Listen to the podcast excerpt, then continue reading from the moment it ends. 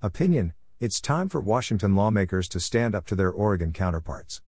Clark County Today editor Ken Vance points out the hypocrisy of Oregon's outrage over Washington's proposed tax on refined fuels, considering how Oregon continues to tax Southwest Washington residents. By Ken Vance, editor at Clark County Today.com. It is my sincere hope that legislators in Washington state have learned a valuable lesson over the past two weeks from their fellow lawmakers in Oregon, Idaho, and Alaska. That lesson is, to borrow a sports analogy, the best defense is a good offense. About a month ago, members of the Washington state legislature began considering the largest transportation package in the state's history. The $16.8 billion proposal, dubbed Move Ahead Washington, is the fourth transportation package in the past two decades being proposed by the legislature. Unlike previous transportation plans, this one did not propose to directly raise the gas tax on Washington residents. Instead, it would raise $2 billion by placing a 6 cent tax on refined fuels shipped to other states, including Oregon, Idaho, and Alaska. It is estimated that Oregon gets 90% of its fuels from Washington refiners. There was also an 11 cent tax on jet fuel in the transportation package. It took a week or two, but when the details of Move Ahead Washington began resonating with lawmakers in Oregon, Idaho, and Alaska, legislators in those states started threatening Washington lawmakers with retaliation.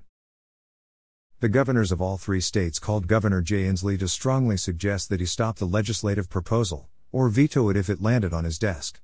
However, they quickly found out Washington's governor supported the measure. Alaska Representative Kevin McCabe introduced new taxes on crude oil exported from that state to Washington, plus a tax on fish and fishing boats. Idaho House Speaker Scott Bedke talked about Washington lawmakers extorting money from their neighbors. Neighbors don't do neighbors that way, Bedke said. We're alarmed. We don't think that friends in neighboring states should do each other this way, and we're looking at all of our options. Republican legislators in Oregon even threatened to walk away from the bipartisan committee to fund the I 5 bridge replacement project. Republicans will not stand by and let Washington raise the cost of living for our residents without a fight, wrote Oregon Senator Lynn P. Findley, Republican, Vale, a member of the Bi State Committee, in a news release. Oregon Representative Shelley Boshart Davis was so upset by the idea that she testified against the bill at a hearing in the Washington state legislature. If the majority party in Washington thought we would turn a blind eye when they force us to pay for their roads, they are mistaken, said Boshart Davis, Republican, Albany. The lawmakers' threats were very effective. On Saturday, House Transportation Chair Representative Jake Fey, Democrat, Tacoma, proposed an amendment that would remove the export fuel tax from Move Ahead Washington.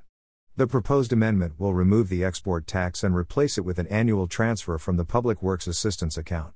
No projects will be eliminated from the package, according to Fey. I will tell you, when I heard of the plan by Washington legislators to tax our neighbors, especially those to our south, I wasn't the least bit concerned. Oregon has been taxing Washington residents for years. Honestly, I felt it was about time we leveled the playing field. In 2019, the latest data available, 78,662 Clark County residents paid $251 million in Oregon state income taxes. An additional other Washington citizens paid $128.5 million to Oregon for a total of $379.5 million. As if that wasn't enough, when Oregon lawmakers passed House Bill 2017, it included a proposal to tax Washington residents via the tolling process. It specifically started the tolls at the border with Washington. Those plans continue with an eye to tax travelers on both I 5 and I 205 starting at the Columbia River and continuing south.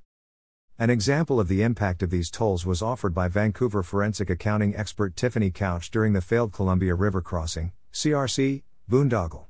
Couch estimated 60% of the $3.3 billion in total CRC toll related revenues would be coming from Southwest Washington citizens.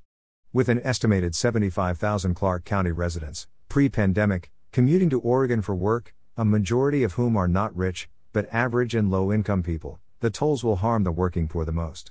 They would be creating what Vancouver Councillor Bart Hansen calls roads for the rich. In light of the events of the past two weeks, this begs the question why in the world aren't Washington's elected representatives pointing out this hypocrisy and expressing outrage to their Oregon counterparts for their unabashed and unapologetic propensity to pick the pockets of citizens on this side of the Columbia River?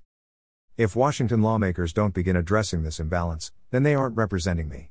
Washington legislators should immediately threaten to pull out of the discussion to replace the I 5 bridge if Oregon lawmakers won't agree to kill their plan to toll Washington drivers on I 5 and I 205.